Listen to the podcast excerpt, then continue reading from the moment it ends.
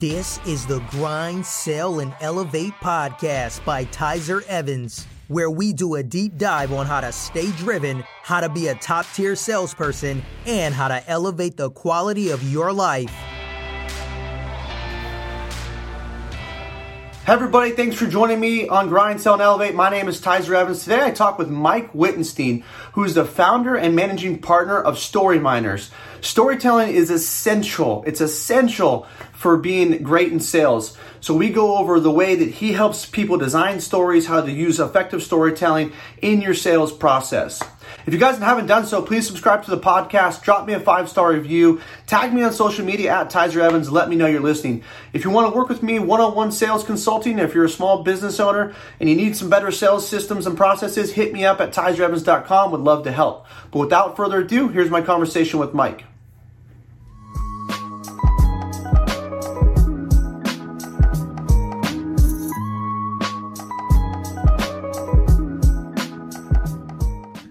All right, I'm live with Mike Wittenstein. How are you today, Mike? Doing fine. Great to see you today. Thanks for having me for the first time as a guest. Yeah, absolutely. Well, thank you for coming on. So now you're the founder and uh, managing partner of Storyminers.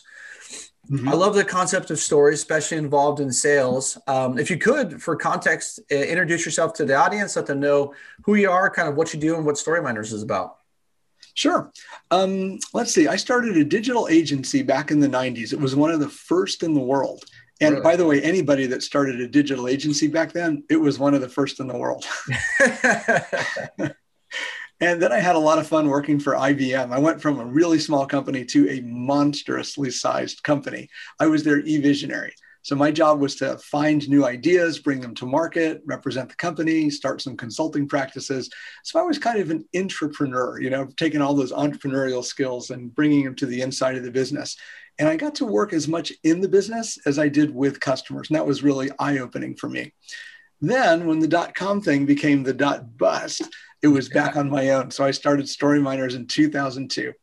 Um, for the longest time, we focused on customer experience because it's something that we just know really well. We're award winning and certified and do lots of fun projects in retail and healthcare and professional services and even B2B.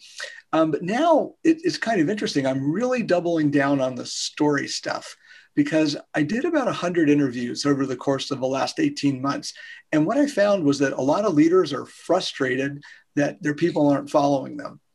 The boards, their employees, investors. And by not following, I mean two things like they don't get what they're saying, and they're also not buying in. They're not like literally giving, lending their support, if you will. So we've engineered some of our the things that we know how to do into some services for these leaders. So we help them get really, really clear on how to tell their own story. Usually it's something about the future. Like if it's like a politician, if you hire me, if you vote for me, this is what we're going to do. Well, in, in business, it's different because you really have to do it. You know, politics doesn't have the accountability that business does, but you'll get fired or you'll lose money or be sidelined if you don't do your job. So we help people get really clear on their ideas, so much so that the employees want to buy in. And the way we do that is with stories, because people come to stories in a very different way than they come to a PowerPoint presentation or a chart or graphic or something like that. That stuff's not as, as not as much fun to pay attention to. Right. No, it, I to- totally agree. Yeah, I think PowerPoints have been um, abused and used. I mean, that's why I like appreciate the whole TED Talk idea, right? I mean, I think that, was how the premise of that that founded the guy hated uh, his name hated uh, PowerPoints. But I want to go back to we were talking about the kind of the jump. Yeah. So go in the early 2000s too. I love that you were on the first on the scene with the digital because that now right now right right like everybody has a digital ad agency. It's like such a it's such a thing in the last three or four years. So you were really there um you know pioneer at that time. But how do you go from that to making the leap of saying i see so much value in stories i want to build a whole company around it you know i, I think it was a conversation i had with my colleague tom milkovic t-h-o-m tom milkovic. He's out on the west coast right now. Renaissance guy he he draws he's a photographer he's a filmmaker he codes he writes he's a strategist he's just absolutely amazing and um, one day, at least the way I remember the story, we were sitting in a Starbucks and Tom says, Mike, I'm so tired of working on my own. I want to go to work in corporate life. And I looked at him like this with a quizzical look on my face. And I stood up and I walked over and I picked up the newspaper that I had seen walking in. And I didn't pay for it. I just like threw it down so he could see the headline. And then I took it back because I'm honest. but the headline said that Delta had just laid off 6,000 people. Yeah. Most of their marketing team. Same thing for Coca Cola within a few days.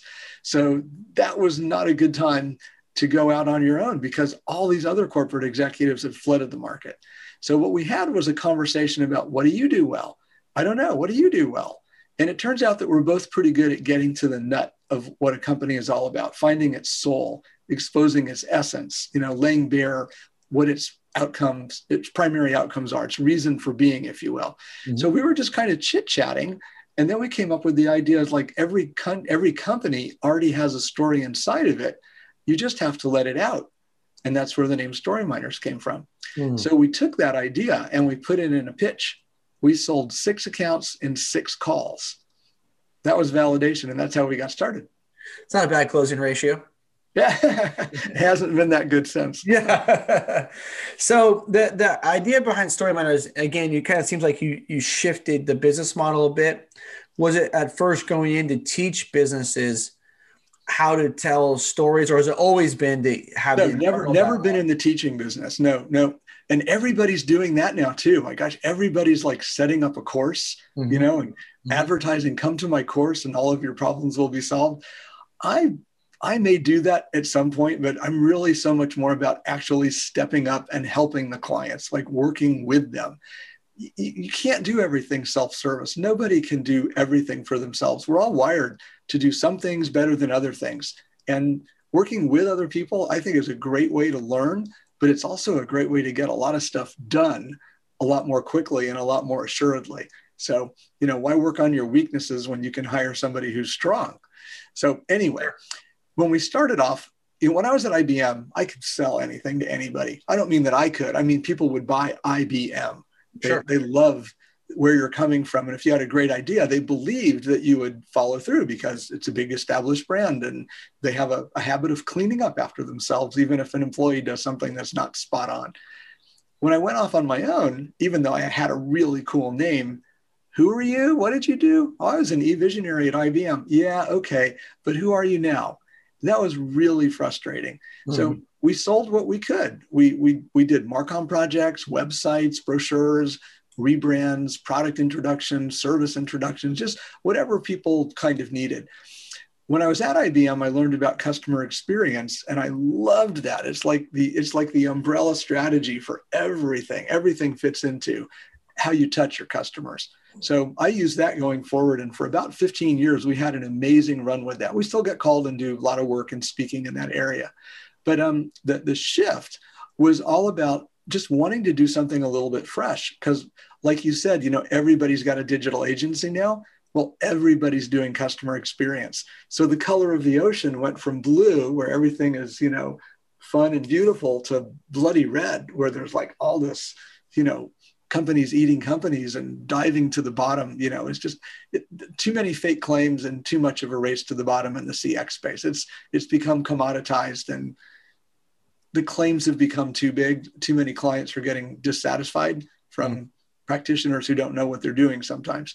So I knew back in 2018 I needed to find another blue ocean. So that's where I went out and started looking at the power of story as a whole business strategy. Yeah, I would I would love for you to be able to walk us through. I mean, you can use me as a real life example.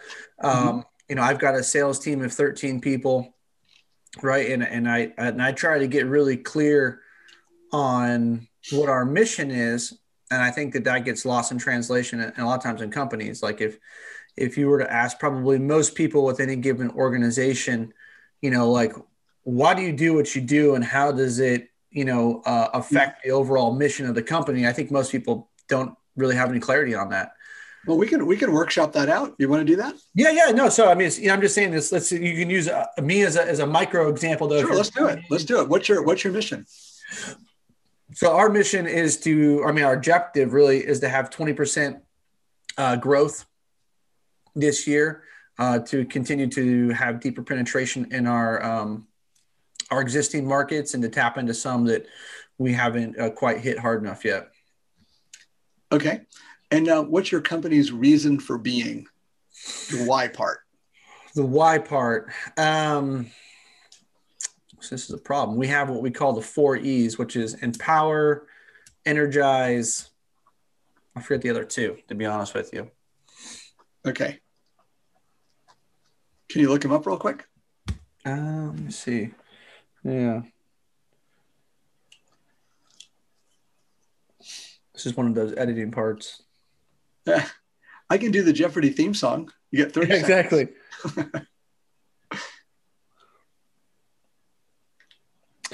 Engage, energize, empower, and execute. Okay. And what's your company's reason for being? I know I just asked you that. Yeah, I mean, reason for being would be in my in in, in the way I look at it is to help uh, what we do uh, empower small business owners to take control of healthcare, um, and when it comes to cost containment and uh, overall price. Okay, so you help clients save money. Yep, help clients save money on their second biggest expense, which is uh, major medical. Okay. All right. So when you when you share your story with clients right now, what are the first two or three things that you tell them, or that you ask them? Well, usually for me, I make it about them. So I'm asking about like what they do, how they got their start in the business, and um, right. So I want to understand where their niches are and, start to have them tell their story. Is usually where I start. Okay, and why do you do it that way? Because I, I'm because I'm calling to find out one if it's a good fit, right? I don't want to be wasting their time or my time if there we're not there's not a mutual vertical for us to be able to work in. And then two, usually through the power of them telling me their story, I start to get an understanding of what motivates them, uh, where their struggles are, kind of where they're as as a company. I can start to assess the size of the company, and then kind of where our product will fall into place or or won't fall okay. into place. Good. And what kind of companies do you sell into? So we we partner with um, insurance agencies and brokers who then represent small businesses anywhere from two to 500 employees and try to help them assist with making sure that they've looked at all options for uh, health insurance. Okay, so you have like a, may I say, an add-on kind of package. It's not the mainstream package, but like an Aflac kind of thing, an aftermarket or after insurance. No, so we have you have like what we call the ACA world, you know, uh, quote unquote Obamacare Affordable Care Act.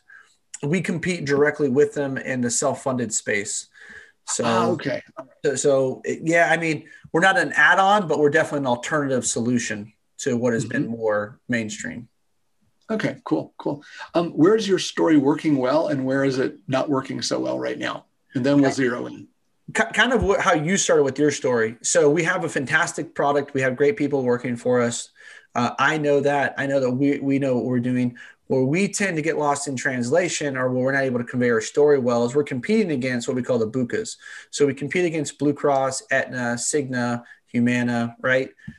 Everybody knows those. So when I call and I say, hey, uh, Ty, I'm calling with National General, usually, uh, although we're really big in certain P&C spaces and the, in the medical space, it's usually, who are you?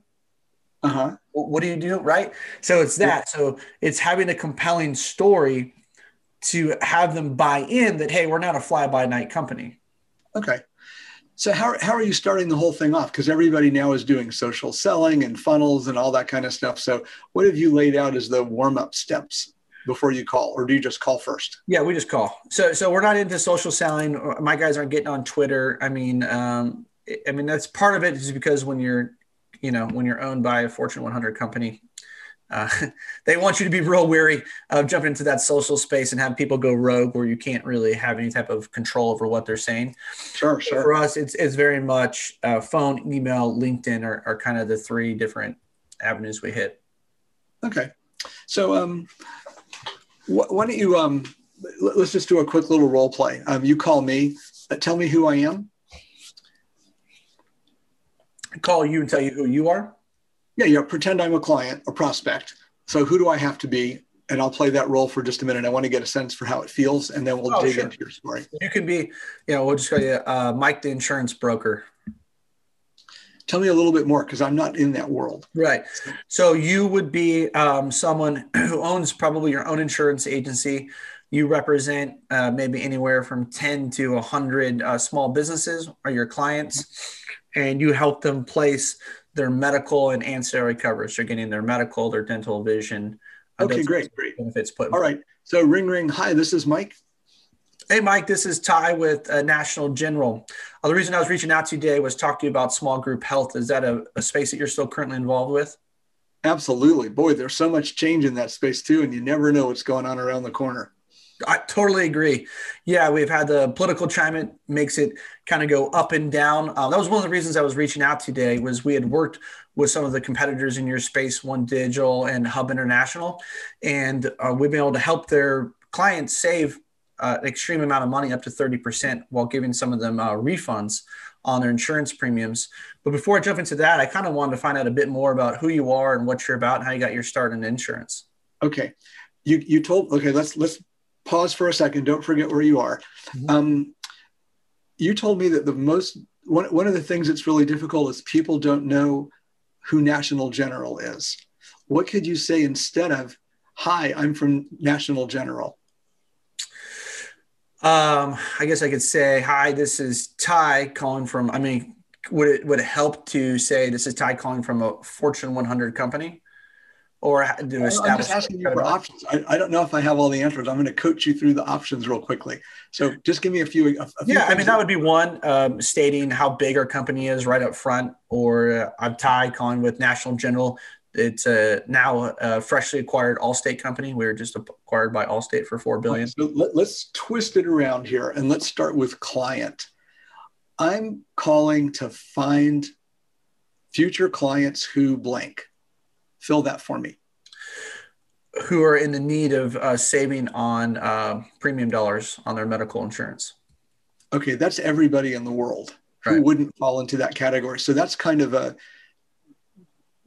I, I hope you don't you're not offended. You said I can say anything. That's a little bit manipulative, and people can see that.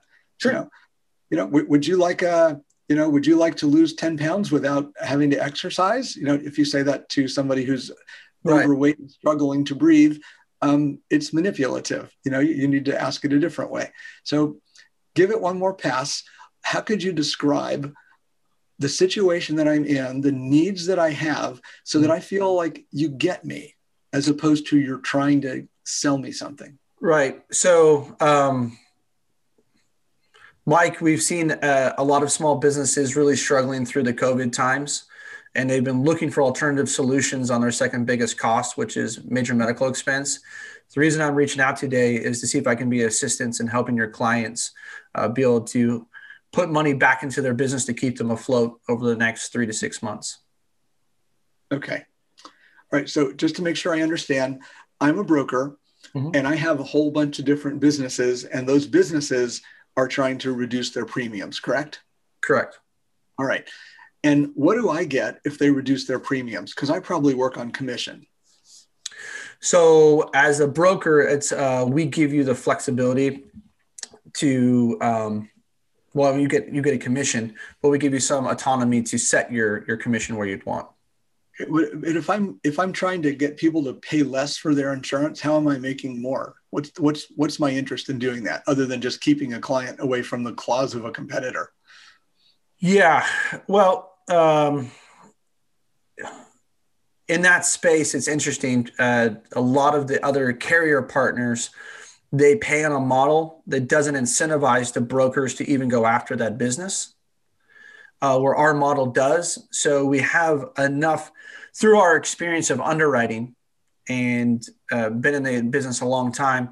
We're usually able to still save a, a business 10, 15, 20% while increasing the compensation of the broker a couple of points to make it so they want to continue to be able to work in that space because a lot of people that they're not able to really you know feed themselves.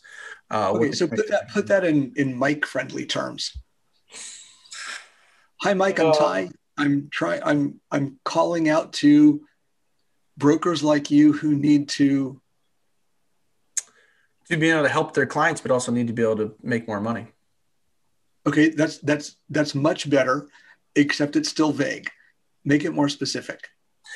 Um, reaching out to you to help your small business clients you represent be able to save on their second business, biggest expense and uh, major medical, while also being able to help you increase your overall revenue um, within your agency. Okay, it sounds like what you're doing, and I'm I'm not an insurance guy. My dad was, but I mm-hmm. forgot all the things that he taught me. Um, it sounds like what you're what you could be trying to do, and I'm not sure if this will be right or not. Is um, if it were me, I'd say something like, "Hi Ty, I'm reaching out to brokers um, to make sure that they're able to meet all of their clients' needs in the secondary healthcare market and make some more points on it. I know it's been tough the last few years as a lot of commissions have been stripped away as business becomes more automated. Is that something you'd like to talk about? Okay, how did that feel? Was that accurate, and how did that feel differently to you? Yeah, I mean, it was it was it was pretty pretty accurate. Um, yeah, it felt more genuine and sincere. Okay, and why did it feel more genuine and sincere? Uh, you came across more empathetic than me, just kind of cutting to the to the point to try okay, and the reason, I think the reason I came across more empathetic, we have different styles, and I was using a different tone in my voice. So, besides that, I was talking about your day and your needs. I talked about the situation you were in, not what I could do for you. Right. When you're connecting with somebody, it really helps if you can find out what their day is like. And if you say, oh, yeah, tell me about those kids, or how about them dogs? It's all fake. Right. Everybody sees through it. You know, you know, oh, I love Ford trucks, don't you? I mean, that's it's just made up conversation. Sure. So if you really know your clients well and you bring that right up to the front of the story, you start telling their story first, not your story. And the second thing is to listen more. So if you're the way I'm picking up on your style and your corporate mandate is you need to make every call count and you don't want to waste a lot of time on the phone. Sure. So if you can get right to the point, describe it as something that might be on the trajectory that your client is on and make it friendly, easy, fast, that's a good thing. When you talk about yourself, um, it's really hard to do that. You know, let me, I'll give you an example. Sure. Um, I'm going to role play with you. And this is something I've done before. So hopefully it'll just get the point across. Just ask me, um, doesn't matter what service I'm selling, but just, Mike, why are you so good? Just ask me that. Like we've been in a conversation for four or five minutes. Okay. Mike, why are you so good? Damn, I'm just, I'm just really good. I'm really, really good. Okay. Read that back to me. What'd you get out of that? Uh, self assured and arrogant yeah. Yeah. and a little bit over the top, like maybe even narcissistic, you know? It, was, it was all energy. There was no there were no facts, there was no emotion. It was all about me. I just got somebody, I just got a chance to say how great I am in front of somebody that was willing to listen. Would you trust me? Uh, that person I just played. Yeah, probably not. Okay. Would you want to get more information from that person? No. Okay. All right. So let's try again. Ask me again um, Mike, you're really, really good. Well, thank you. I, I, I am pretty good. How's that? Yeah, I mean, you seemed a little bit more humble and sincere, but still confident. Yeah, confidence not a bad thing. Mm-hmm. Okay, um, let's try one more time. Ask me, you know, why are you so good? Mike, why are you so good? Uh, well, you know, some of my clients tell me, and, and, several of them have been saying this the last just the last couple of months, is they really like how I can zero in on a pattern that's a problem that they're having and then explain it in a way that they have a chance to talk to their employees and it just kind of goes away. Somehow I just find those words that they've been struggling with for so long. All right. How did that come across? Good. Yeah. You made it all about not, nothing to do with you. Yeah, that's the yeah. that's the deal. So I instantly brought in credibility by bringing not just one client but three clients in. And I said they all said the same thing. So it's like this must be true. And then I described what it is that I do in super clear terms. I make it easy for them to get their ideas across. But I did it with evidence, not with boastfulness. Right. So that that's the formula that I think can work for you guys as well. It's, it's almost a universal formula. And the reason for that is that when people hear facts and figures, they try to disqualify. We get so much information thrown at us. Like three out of four dentists who chew gum recommend Trident for their patients who chew gum. You know, just it's facts after facts after facts. And you just start to like push back on everything. There's too much information. 15 years ago, they said we got about 3,000 um, impressions a day if you're like in a, in a city and you read and you're out and about. And it's like triple that now.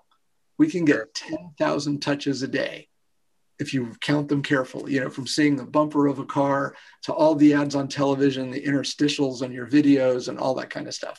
It's it's crazy. So to break through all of that, it's really important to be able to speak your customer's language and to talk about them. The way to get them to like turn your head and zero in is to make sure that the story has them in the front as the hero because they're going through their own journey of transformation. When we started out, you were telling me about how National General could be the savior, help you save some money. People want to be the savior. They want to be Luke Skywalker. Mm. You know, they want to be. Um, they don't want to be Dumbledore. They want to be Harry Potter. Okay, your job is to be Yoda or Dumbledore. You're kind of the guide, and you help people get there. But to um, to exhibit both listening and to get them to and for you to learn what situation they're in just ask them a question about them you know and start by listening. Two ears one mouth you know listen more than you talk kind of a thing. Sure. and that's not criticism of what you did. It's just some formulas that that we've learned that have general applicability. They're not perfect all the time for everybody. Doesn't work for every personality every business need etc but it's what works for us and a lot of our clients. No, I, I no, I love it. You know, for me, I'm always humble enough to know I know what I do well because I I've done it well for a long time. But you know, I'm also I'm constantly trying to learn, trying to mm-hmm. learn, trying to add. So, if there's anything I can do better, um, I've never been one of those people that's like, hey, you know, Mike, I know enough, man. I don't need, I don't need to here tell me what I'm doing, I'm doing wrong. Uh, no, so it's much appreciated. So one of the things I did want to talk to you about this is very reminds me of a, a Joseph Campbell ish, with mm-hmm. uh, you know, right, be be the hero in the journey, and um, or Jordan Peterson for those of you that are familiar with him. Um, so how do you start to do this on with your own team? Because that seems like to be a big focus. So me as a manager you know say eight, brokers aside whatever right? How do i start to get people now to to buy into my story as a leader a bit more um, within the organization? Um, okay. I have several several answers to that and i'll just rapid fire them real quickly. You pick up on whichever one you like one of them is to test first before you roll it out to everybody pick one or two people, test it with them, see how they feel, go back and forth until you're able to deliver exactly what you're trying to deliver in a way that they hear what you're trying to say. Half of communication is about what you say, the other half is about what other people hear. Mm. There's a lot lost in translation. It's easy to make assumptions about people because we all think that everybody thinks like us. That's just human nature. Yeah. And that's why politics is so screwy right now. Everybody thinks that everybody should be just like them. And it doesn't work that way. So right. messages are getting confused and there's a lot of contention right now. Um, the other thing you can do is you can pose your strategy or your message as a question to your team and ask them how they would answer it. So you kind of crowdsource your direction, your strategy, your new product introduction, whatever it is. And when people can start to lean in and help out, and they see that their good ideas are being used, that gives them a feeling of connection and pride. And like the like a grapevine, all that message will spread on the inside that you're a listener. Mm-hmm. You know that people have a say in the business, and managing that you know that fine line between I'm in control, you're in control, we're in control is key. Now that's that's a new thing that you have to deal with. But um, the role plays with internal help, role plays with external help, and asking people kind of crowdsourcing what the best ideas are are the three ways that you can start to get it going with your team. So now, you know, I, I love the crowdsourcing idea, and um, you know, for me, I have my team do uh, goals. So, and I meet with them once a month, one on one. Obviously, we talk every single day, But now there's going to be with now it's just with me. I don't have a huge team, but 13 people is enough. Where now you've got 13 people putting input in that all may want to go in different directions, uh, different idea of. So how do you not offend people by like say, hey, you know, Tim's ideas are exceptional, and I mm-hmm. think I could really implement uh, several of those. Yeah, Jane doesn't have great ideas. So how do how do you kind of toe that line of of, of balance? Sure. Yeah, um, well there. Are, uh, there are a few ways that you can tackle that. Ty, one of the things that you can do is declare your business's reason for being and its principles. So your reason for being is, you know, what value you create for your client. You have to carefully name your client. Notice I said value for client, not value from client. 20% sales growth is value from client. That's self-oriented. Your mm-hmm. reason for being has to be delivered in a way that it shows that your clients get value from you. Okay, it's not about how much they pay you. Your principles are like your rules of the road. Like when you when you bowl as a kid, you know those little bumper guards come up, you mm-hmm. know, and, and the ball might go like this, but at least you'll hit a pin. It makes you feel better about bowling. You need to give your team principles to work with. Those two things, and you've got um, execute, empower, energize, engage. I think I got the order backward and um, helping people save money on secondary major, the second most expensive thing, and all that. You've got to start there. But if you could refine that a little bit, you'll find that your people give you better answers right away. Because if you can, um, the test for a good reason for being is if your employee had no access to you, anybody else, or company resources, could they make the right decision on their own? Mm. Good reason for being will guide them. They might not be perfect, but at least they're not going to be all the way over here. Yeah. Yeah. Um, the uh, remind me of the question again because I had one more thought, but I lost my train of thought. What is it? What was it? Yeah, it was, it was talking about how you, you, might get someone with great ideas and some. Oh yeah, how do you? Yeah, yeah, yeah. Okay. Yeah. So here, here's the other trick. Um, ask everybody to come up with ideas on something that's not related to the business. Okay, don't make it about the business. That way, there's no contention or favoritism could be a better way to pick oranges or how to time the traffic lights you know on your one traffic light town in the middle of des moines or something like that. Neither one of us live in that town but just give them something crazy to start thinking about. And then as the first couple people give their ideas ask the next two people to grade the ideas. Mm-hmm. and what they'll typically do is say well i don't like this or i don't like that. And go, all right fair enough but what are the objective criteria? What do you mean objective criteria? Well, how are we all going to know which idea is the best? Oh, I don't know. Let me think about that. Then you ask the next two people, what do you guys think? What do you think those objective criteria are? What makes a really good idea? And they might throw out an idea like, well, it was clear, or I saw how I could implement it, or it seemed something that I could do, or it seemed affordable. See what I mean? Mm-hmm. And you, you get people to start listing what the criteria for a good idea are, and you make that public and you give it to them. So they're all learning about how to make better, how to make better ideas happen. Then when you ask for a twist on a sales message or a better way to do reporting or a new approach or even a brand new service that you might want to introduce to your clients, you can crowdsource with much greater efficiency because everybody knows what the standards are and they've all been teaching each other and that kind of dynamic, when you've got the team growing together, lifting each other up, will let your team grow. That's how you build leaders, not just followers. Yeah, love it. Uh, excellent, excellent ideas. Thank you. Very sure. tactical advice. Um, one of the things I did want to ask you now, where, is there any type of source material? Obviously, your website is is uh, very well done. All kinds of great information there. Um, were there any other books that have been instrumental for you uh, learning about storytelling or anything else that has really helped you? Mm-hmm. Yeah. Um, there are there are a few things that have really helped me. The first one is um, not really a book, but it's to read more.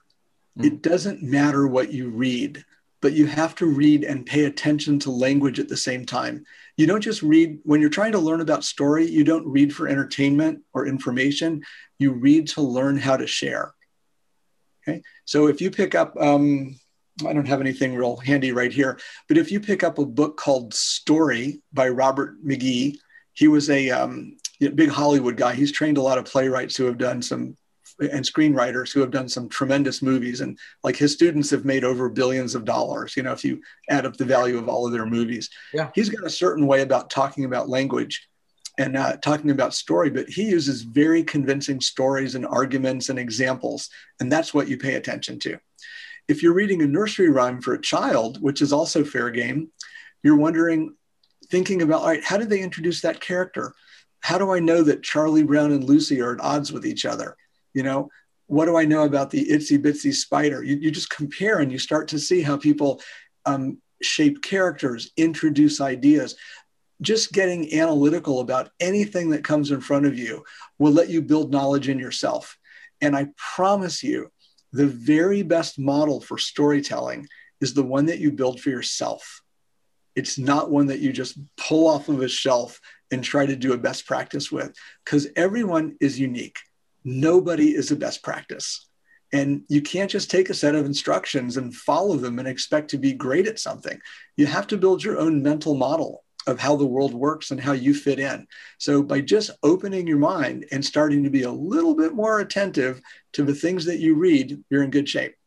The second part is to watch great speeches on YouTube.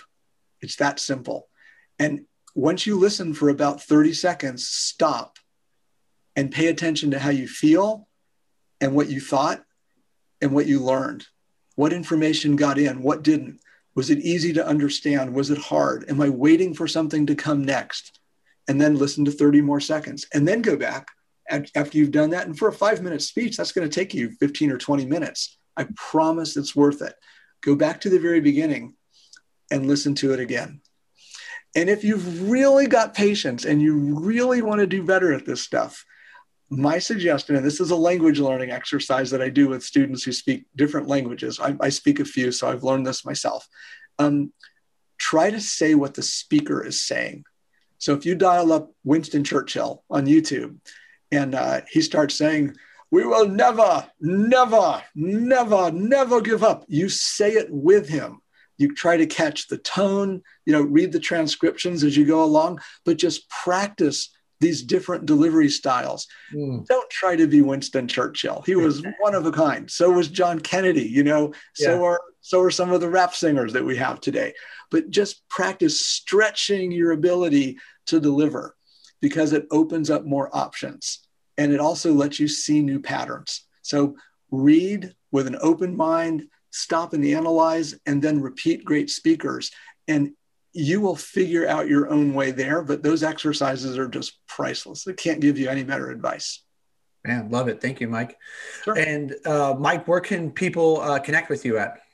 Sure. Um, my website's got just about everything. Storyminers.com. It's S T O R Y M I N E R S. And depending on how timely the podcast is um, and what we do with our campaign, we're doing this new thing called You Ask, Mike Answers. And if you go to my LinkedIn page, the very first post uh, is a little thing about how you can ask a question. We use this fun new technology. So you listen to me talk for a second, I'll set it up. Then you press the text button, the audio button, or the video button, and you ask me a question, and I'll answer. No fluff, no sales, boom, right there. So if anything that you're interested in, just hit me up with a question and let me know. Um, this technique is also an experiment that we're doing to try to get a read on the market to see what folks are really interested in. So those sure. questions are super valuable to me and it's easily worth the time to provide some answers. So far, it's going pretty well. So storyminers.com. Awesome. Thank you, Mike. I will post all of Mike's information in the show notes so you can just scroll right down to the details, click his website, uh, connect with him on LinkedIn, and ask him a question. Uh, I've I talked to a lot of people, as you guys know, and I've never had anybody walk me through with such detail in a role play exercise. And I learned a lot from our 35, 40 minutes we've been talking. So, Mike, thank you so much for your time. It's uh, been insightful and valuable to me. So, thank you. A pleasure. Great to be with you. Thank you.